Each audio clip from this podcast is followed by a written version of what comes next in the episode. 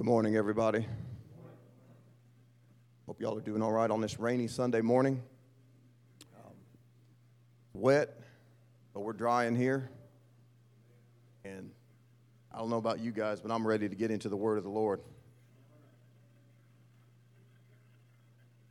Just a couple of brief things I want to mention before I actually get started in it.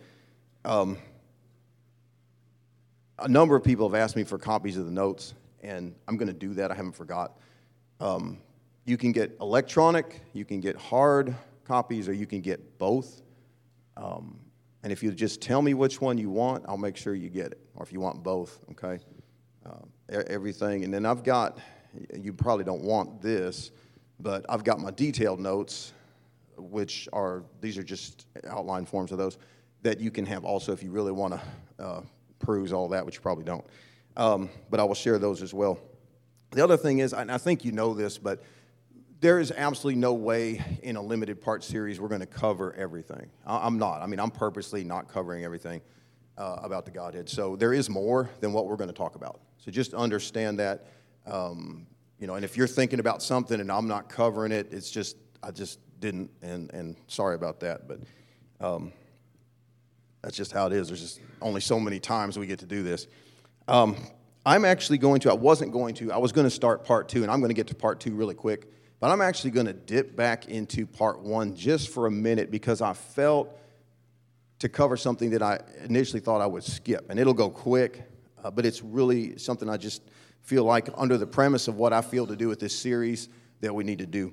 So I'm going to, we should be on the only doctrine that's taught in the Bible about God is as follows. And there are a series of tenets here that if you take the Godhead and you look at it Bible wide from Genesis through Revelation, that it gives you. And I'm going to read these. Okay, we've already talked about this. There is one indivisible God with no distinction of persons or entities. Okay? Jesus Christ is the fullness of God incarnate. Okay? And all the fullness of the Godhead is represented in him. Jesus Christ is the expressed image of God, of his nature. Okay?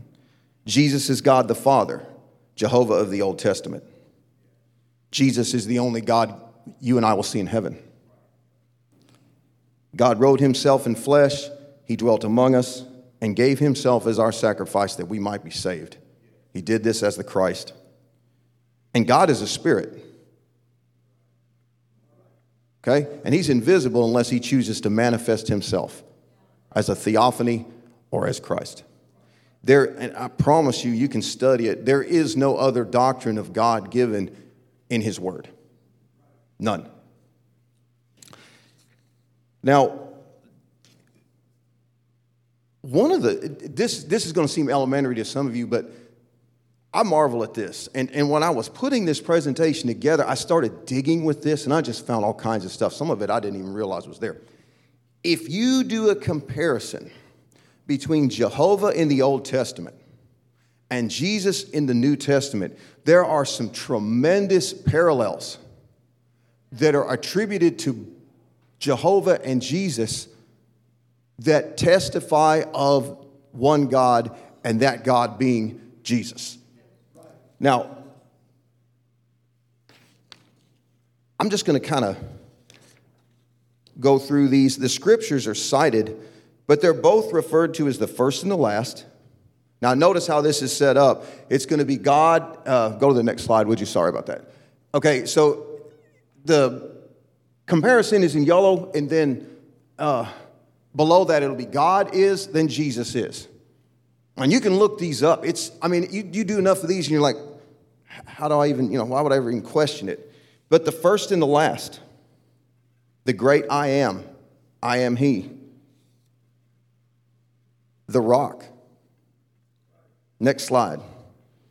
The eternal King, Redeemer and Savior. And it's, it's, all, it, it's, it's, it's all there. Light, next slide. Light, Creator, led captivity captive, every knee will bow and every tongue will confess. Next slide. sending the angel of the Lord. I like this one. Uh, in Revelation 22 and 6, God sent. In Revelation 22 and 16, Jesus is restating as God that he sent the angel. I don't know if you've ever caught that in there, it's really sweet. Um, Almighty, the first and the last, the beginning and the end. The one who is, who was, and who is to come. Next slide. Sanctifies, answers prayer, draws people to him, sending the comforter. You convinced yet? Get, we keep going. Next slide. Raised Christ's body from the dead, the judge, the shepherd, the Lord of lords, and the King of kings. Guys, there can only be one Lord of lords and one King of kings. I mean, I'm sure there's more of them in there. That's a lot. God is, Jesus is, one and the same. I just, I just didn't want to skip that. I, I thought, oh, that's so elementary. They're not going to want that. But then I think, you know, I feel like the Lord touched my spirit and said, you go ahead and do that. You show them who I am. You, you realize that that encompasses basically everything He is to us. Now, either there's Jehovah and Jesus as two separate gods, or they're one and the same. It's the only, the only thing you can get out of that. Well, they're one and the same. All right, I'm, gonna, I'm actually going to do one other thing. I'm going to skip down to Hebrews. I didn't get to this last time, and I don't, I'm not going to spend much time on this. I'm going to move on. But um, Hebrews, and, and I'm going to come back to this in today's lesson. I think I'll get there. But Hebrews chapter 1 is a really interesting chapter. Um, it identifies, starts out in verse 1, it, it starts out with the subject being God, and then it switches over and identifies Christ as his, the brightness of his glory, which is really neat. I'm going to deal with that later. Uh, and then the image of his person. What I want to bring out in this is that person is actually translated from a, a word that means nature. You know, he's the image of God's nature. It's a singular nature. Christ had one nature. Okay, so he's the representation of God's nature. Understand that nature, your nature is who you are. So Christ represented who God was one God, one Messiah, one nature. I just I wanted to bring that out. I think that's really, really kind of neat.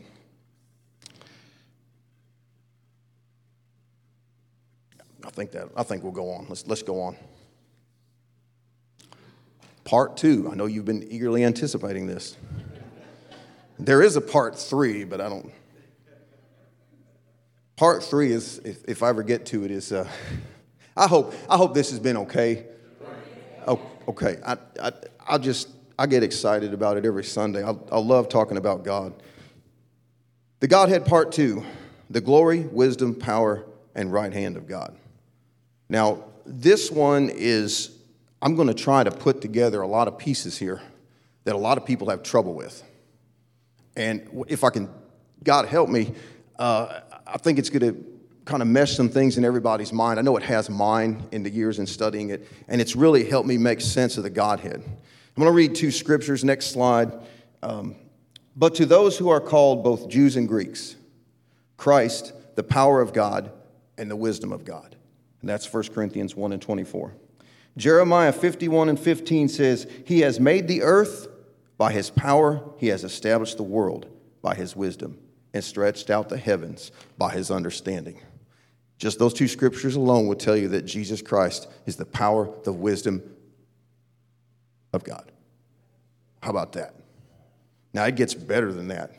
Um, I don't. I don't know if. I don't know if you guys have ever dug into this in the book of Jeremiah. We're going to have a, that's part three. The book of Jeremiah could be put in with those other four books. It's a really powerful oneness book. And it goes really well as a companion with the book of Isaiah. I mean, they, they parallel each other, but the book of Jeremiah gives us some unique tangents on the Godhead, which are really interesting. All right, next slide. Let's start out with John 1 1 and 1 2, the Logos, a closer look. So the Bible says that in John 1 1 and 1 2, in the beginning, the Word was with God, and the Word was God. Now, word is translated from a Greek word meaning that's the Greek word logos, and this is really important. It means the thoughts, the wisdom, the mental nature or mind of an individual, but it also means the spoken or unspoken word. And in the unspoken word, it's the thoughts. When you see the word logos in there, you're really dealing with, kind of like it talked about in Hebrews 1 and 3, nature, person, who you are. You, none of you are a distinct person from your own mind. You got to understand that. I am who I am based on what's in here. Well, God's no different. Okay? So the Bible says the Word was with God and was God and was there from the very beginning. If you can look at the Word and look at Christ as the Word made flesh, in other words, the thoughts and ideas and wisdom and plans of God brought into fulfillment as the Messiah, it makes a whole lot more sense. So he took the idea of Christ, which the Bible says he had that in his mind from the beginning.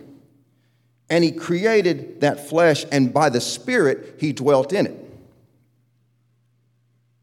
Jesus Christ was a tangible, now listen to me, he was a tangible extension and representation of an invisible Spirit of God. Okay? That's what this is saying. So this morning in prayer, I, have been kind of, the last couple of days, something's just been bouncing around in my head, and I've been praying about it. It's like, I can't, I know there's something here, but I just couldn't piece it together. And this morning, I feel like God said, okay, look, I'm going to help you out here. He, laid some things out. And it deals with the word. And I want you just to just listen to this. I wrote this stuff down right after he dealt with me about it, because if I didn't, I'd forget it. It's not on the slide. God used the, his mind and word to speak all creation into existence. He spoke creation into existence, the spoken word. What was in his mind? You follow? God made the world, excuse me, God made the word tangible and manifested by becoming the Christ. Okay? Jesus Christ is the word made flesh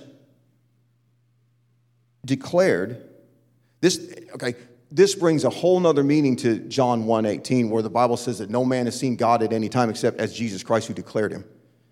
But in John 1:18 God okay it says as the word made flesh declared God he Jesus Christ spoke of identified and represented the invisible God. So listen, he didn't just he wasn't just the manifestation of God. He spoke as God in authority about himself. Because why? He was the disclosed mind of God. Does that make sense? Okay. God created all existence through Jesus Christ by the power and wisdom of his word, his mind. Bible says that. It was made, Bible says that through the word he did it. Christ is the word.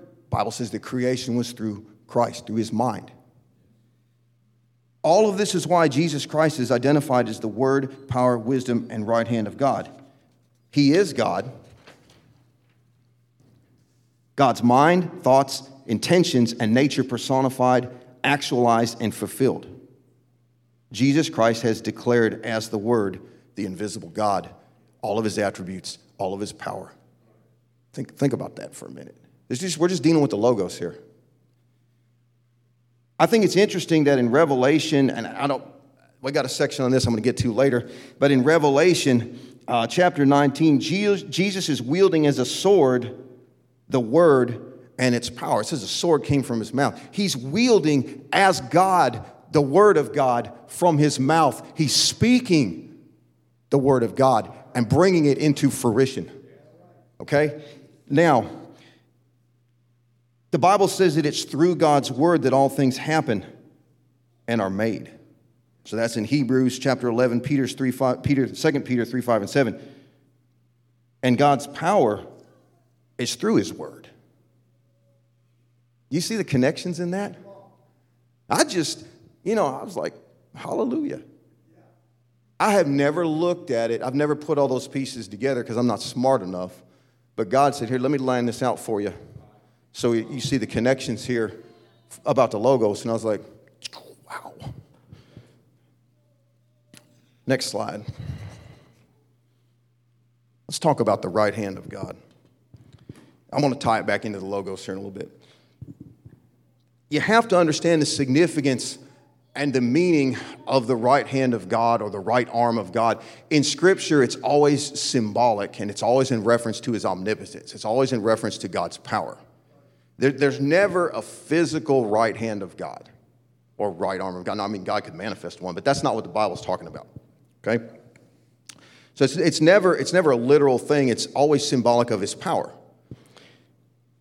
Now, the Bible states that God is a spirit, and this is demonstrated throughout the Word of God. The Webster's Dictionary defines a spirit in part as a supernatural, incorporeal, rational being that is usually invisible, but can manifest himself or herself, whatever, at will when they want to. So, in other words, God's going to dwell as an invisible spirit, because that's what he is, but he can, if he wants to, manifest himself. And he actually did a lot of that in the Word of God. Now, number two, next slide. The Bible states that God is invisible, okay? No man has actually seen the Spirit of God. Number three, people can, however, see the glory of God. Now, a little bit of foreshadowing here. When you see Jesus Christ, you're seeing the glory of God.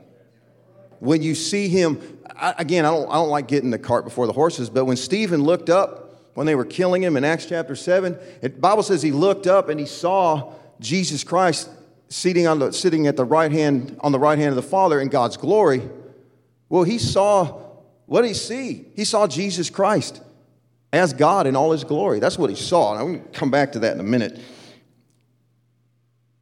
Number four, people can also see a manifestation of God.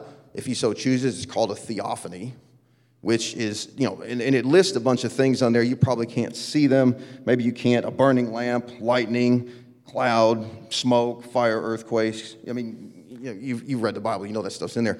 Now, one interesting theophany to me is a guy named Melchizedek. And I wasn't going to do this, but I'm actually going to diverge on him for a minute because he fascinates me. Okay? Melchizedek was a type of Jesus Christ. But what was neat about Melchizedek is that he was actually God manifested as a man on earth in the Old Testament. And if you look at this, I did a little digging on this. Um, the name Melchizedek is actually a Canaanite name, and it's derived from two Hebrew words meaning king and righteousness or justice. And I like that. Okay? That's what, that's what the name Melchizedek means. Uh, so you can translate the name Melchizedek, king of righteousness, or my king is righteousness. Well, didn't the book of Jeremiah say that Jesus is the Lord our righteousness? Doesn't it, doesn't it in Hebrews say that Jesus is a priest according to the order of Melchizedek forever and ever and ever? There's a connection there. Now, look, this, I don't know, this is just me. This is not anything I can really prove scripturally. But I think when Abraham looked on Melchizedek, he saw Christ. He saw what Christ was going to look like. I don't know this, scripture doesn't say it. But if Melchizedek was a type, and he was the, you know, Jesus was the image of God, why would God, I mean, we don't know, but why would God show him anything else? I don't know. That'd be neat if, if, if that was true. I don't know. I want to read this. This is Hebrews 7 you don't have this, it's not on the slide, but Hebrews 7 1 through 3 says this For this Melchizedek, king of Salem, priest of the Most High God, who met Abraham returning from the slaughter of the kings and blessed him, to whom also Abraham gave a tenth part of all, first being translated. Now, this is dealing with Melchizedek, king of righteousness, and then also king of Salem, meaning king of peace. Well, isn't Jesus Christ the Prince of Peace? There's a relationship here. And it's, it's, it's just, verse 3 says, without father, without mother, without genealogy, having neither beginning of days nor end of life, but made like the Son of God, remains a priest continually. Thank you. Thank you. Now, that's a pretty awesome theophany. I would have loved to been able to just watch that and have some cognition of what was going on there. Next slide, please. Descriptions of the right hand of God or Jesus on the right hand of God or at the right hand of God are symbolic of God's strength, power, omnipotence, authority, and preeminence. That's all it is. It's to show that He is the Almighty. Okay? It's to show that Jesus is the Almighty and has all power and authority. Now, there's numerous scriptures in the Bible that use or refer to the right hand, right arm of God in these concepts. Okay? So, power and glory, victory over enemies, a reference to the power of God in salvation as the Christ. Um, we're going to get into the book of Isaiah a little bit later. Um, there's some stuff in there about relating Jesus Christ to the right hand, the right arm of God. It just, it, it just blows me away when I start looking at that. Um, God's power of salvation, deliverance and victory for God's people, creation and omnipotence. These are all, the, the scriptures in these all reference the right arm or right hand of God in those attributes. Okay? Again, those, that's all dealing with the power and, and authority of God. All right, next slide. God's greatness and supremacy, strength and assurance, protection, direction, protection, and guidance, salvation of the anointed, God's mighty works, wonders, and deeds. Wow. All that stuff references the right hand, right arm of God but not as a physical right arm or hand. You know, in the Psalms, it talks about God having wings and feathers. He's not a bird.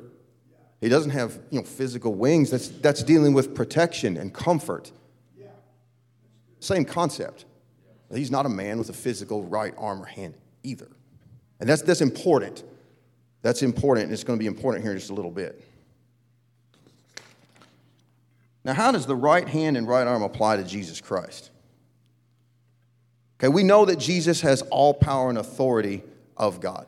Now, I'm not going to read all these scriptures. I've cited them for you in there. I just can't, I don't have time to do it. Some, I'm going to get to some I want to read in a little bit. Jesus himself declared to have all the power of God. He said he did himself, okay?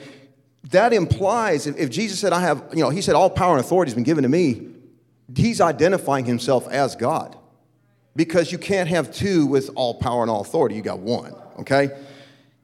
The Jews understood this, and we talked about this last time, but they accused him of blasphemy. They wanted to kill him for that because he was making himself to be God.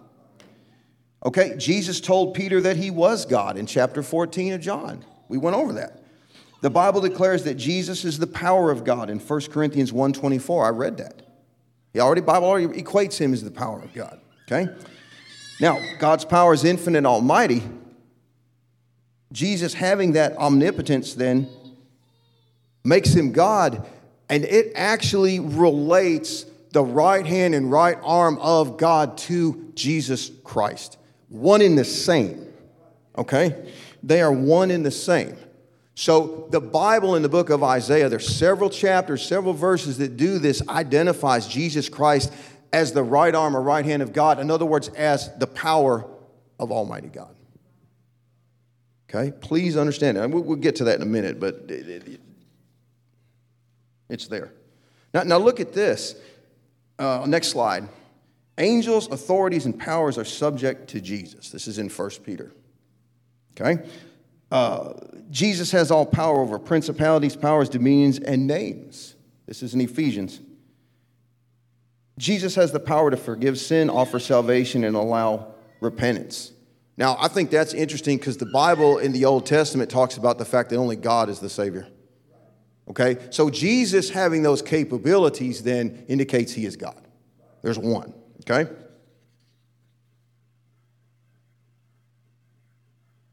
Why does he have all the power? Because he is God. He has all the power of God because he is God. Now,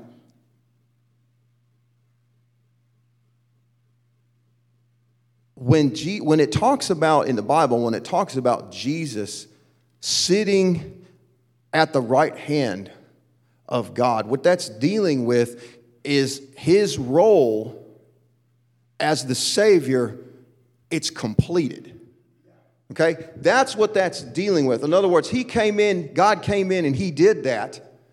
And after Christ went to the cross and ascended that role, he completed that role.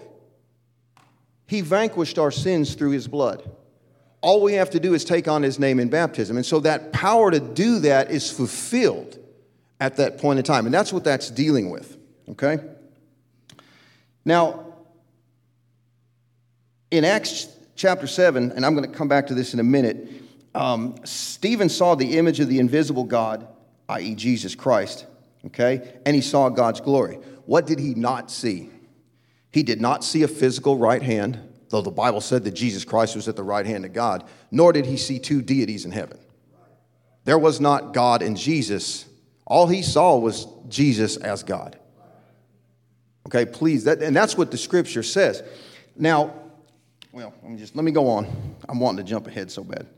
All right, Christ is actually revealed as the right arm or right hand of God in the book of Isaiah. Now, here, um, I'm, I'm going to read these. I just can't not, okay? These, these are, and these are not on your slide. These are some of those beautiful scriptures in the Word of God. In Isaiah 52, 6 and 10, verse 6 says, Therefore my people shall know my name. Therefore they shall know it in that day that I am he who speaks. Behold, it is I. Verse 10 of that same chapter says, The Lord has made bare his holy arm in the eyes of the nations, and all the ends of the earth shall see the salvation of our God. Well, who'd they see? Who do we see? Jesus Christ. How did God wrought that salvation? Through the power of his right arm by becoming the Christ. You follow that? Isaiah 51, now, or excuse me, Isaiah 53, this whole chapter about deals with that. I'm only going to read three verses out of it.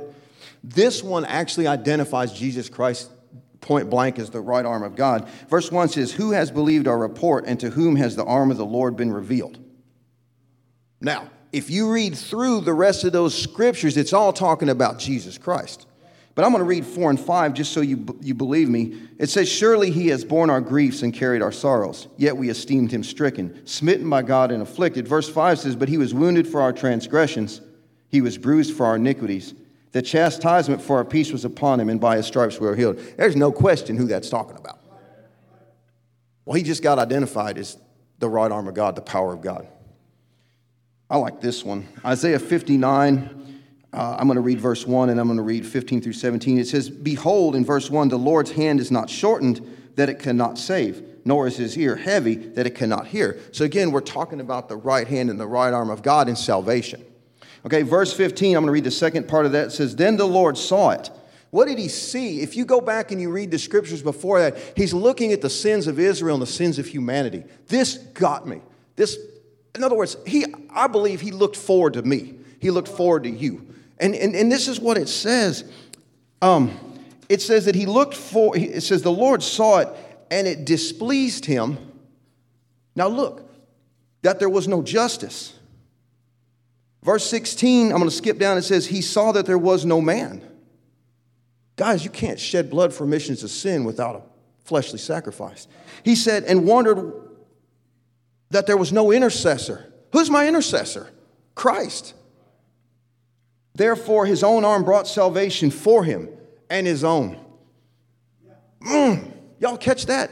Then it says in verse 17, For he put on righteousness as a breastplate and helmet of salvation on his head. He put on the garments of vengeance for clothing and was clad with zeal as a cloak. It's talking about his role as the Messiah and the Savior. He brought his power to fruition to remit my sins. Never doubt that Jesus Christ is the right arm and right hand of God in all its glory.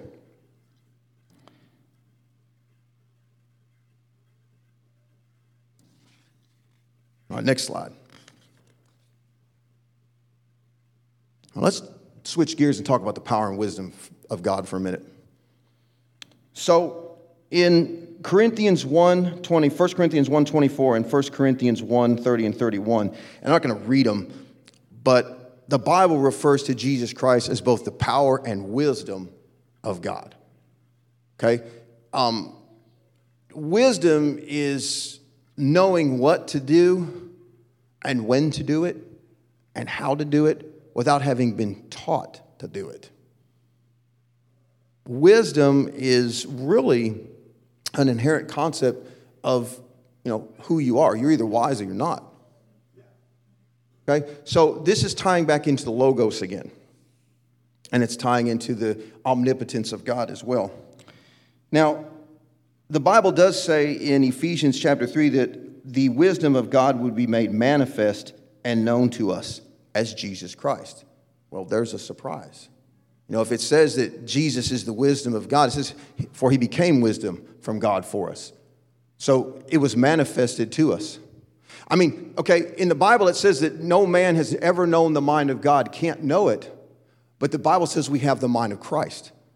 God has disclosed that part of his logos to us so we can have it, so we can understand him. Nobody's going to understand the fullness of the mind of God. That's not happening. But we can relate to God through Jesus Christ. Christ is the wisdom, the mind, and the thoughts of God put into action in physical manifestation, ultimately for my salvation and your salvation. Next slide. Now, here, here's this one's this one's neat. I like this. This is exciting. Okay, so God used his wisdom in creating the world. It says that in several scriptures. Yet the Bible states that God created all things, including the world, through Jesus Christ. Well, is not Jesus Christ the wisdom of God? Didn't we just identify that? God created the heavens and the earth by his right hand and arm. Several scriptures say this, and his power. Is not Jesus Christ the right arm of God? Do we not just do that? I love this. I absolutely love it. See, we're going to start to put all the pieces together now, guys, and we're just getting started in that. I'm telling you, there is no other doctrine save one God. Mm. Does God not accomplish everything through his power? He is the Almighty.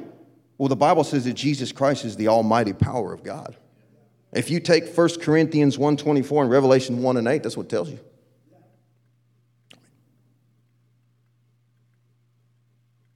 I just, it's there. Next slide. I like this one here. It says, God speaks and acts through his wisdom and after the counsel of his own will. So ask yourself, you know, your will is just what you want to do, what you want to accomplish, what's in your mind to, you know, whatever, you, whatever it is you're looking at working or have happening or your desires. Okay? If Jesus Christ is the Logos, the mind, the wisdom, the will, the very essence of who God is, how on earth can he be separate from God? And he can't be. You can't be a distinct, your mind and your nature, your, your will can't be a distinct thing from you. It is you. And there's, there's no two ways about it. All right, next, next slide, please. So let's talk about some controversial scriptures. Genesis 126, 322, 11 and 7, Isaiah 6 and 8. These scriptures all refer to God in a plurality. You know, I'll read Genesis 126. It says, And God said, Let us make man in our image. And, and a lot of people run with that. Um, I just want to talk about what that really means. One thing to keep in mind is that the very next scripture, Genesis 1:27 says, "And God made man in his image in the singular." So, I mean, did somebody who was, you know, being impressed to write this get it wrong? No. So, possible explanations, and I got two of them that I know are, I believe are right, so we'll deal with this. Uh, one is that God was consulting with the angels. Um, this is what the Jews believe. The angels were present during creation, the Bible says that. I don't really think that's it, but I mean, it's plausible. Okay? Uh, it could be in reference to God's royalty and majesty which there's a lot of words for God that the Hebrews use that implied royalty and majesty, and that is oftentimes addressed in the plural. That's just, that's just the way of things, okay? It could be that. Again, I don't, don't really think that's necessarily it.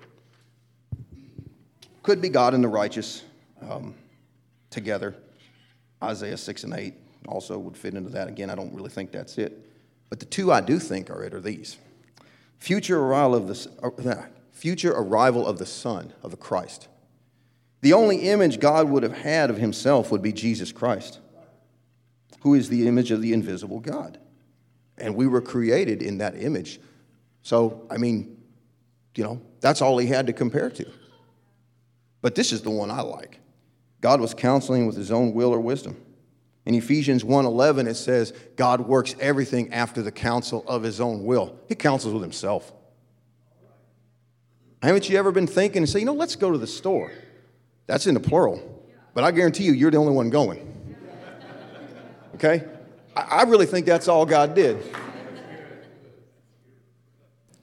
Whatever it was, it wasn't a multiplicity of deities. Next slide. Scriptures such as John 14 and 23 and John 17 21, there's a bunch of these that use the terms us, our, and we are not a depiction of a multiplicity of deities or persons. They are simply referring to, in almost every case, not every case, the deity and humanity together. Okay? That's it. I mean, that's the simple explanation for that. Sometimes, and you know this if you read in there, sometimes Jesus spoke from the deity side, sometimes he spoke from his flesh. That's okay. Bible says he's fully God, fully man. Uh, 1 John 5 and 7, um, I'm not going to read that statement I have up there. Um, some, will, some will take that and say, well, okay, here's, here's a multiplicity of entities here. It says, um, and there are three that bear witness in heaven the Father, the Word, and the Holy Spirit, and these three are one. Um, okay, so really interesting sideline tangent on that if I've got time. I'm going to make time. Um, and you go back and you look at the original texts, um, and a lot of them, 1 John 5 and 7 wasn't there. It, you only have in some of the more recent texts of that, uh, of, of, that, of those scriptures in John. And what's believed is it was added later. Now, the Bible says that God has kept his hand on his translation. His truth endures to all generations. It's immutable, it's unchangeable. His word is above his own name. There's no way that God let anybody put something in there that wasn't meant to be there. God had to allow that to get inserted. And, and I love it because if you break it down and you look at it, it's a one God scripture. Okay? The three titles are in reference to the nature of Jehovah the Father, God or Jehovah Himself, the Word, His mind, His thoughts, and His will, and the Holy Spirit, which is His Spirit. No kidding, they're one. There's no distinction there. You're just talking about attributes of one being. So it's a oneness, beautiful oneness scripture.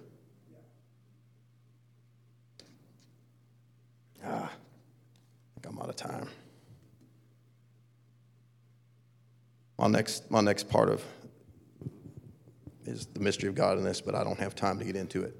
So it's a little bit, it's, it's a couple minutes early, um, but I'm going to stop there because if I start this, I'm not going to want to stop. And then, uh, hey, I got, hey, I did good. I got through half, I got through half of part two, okay?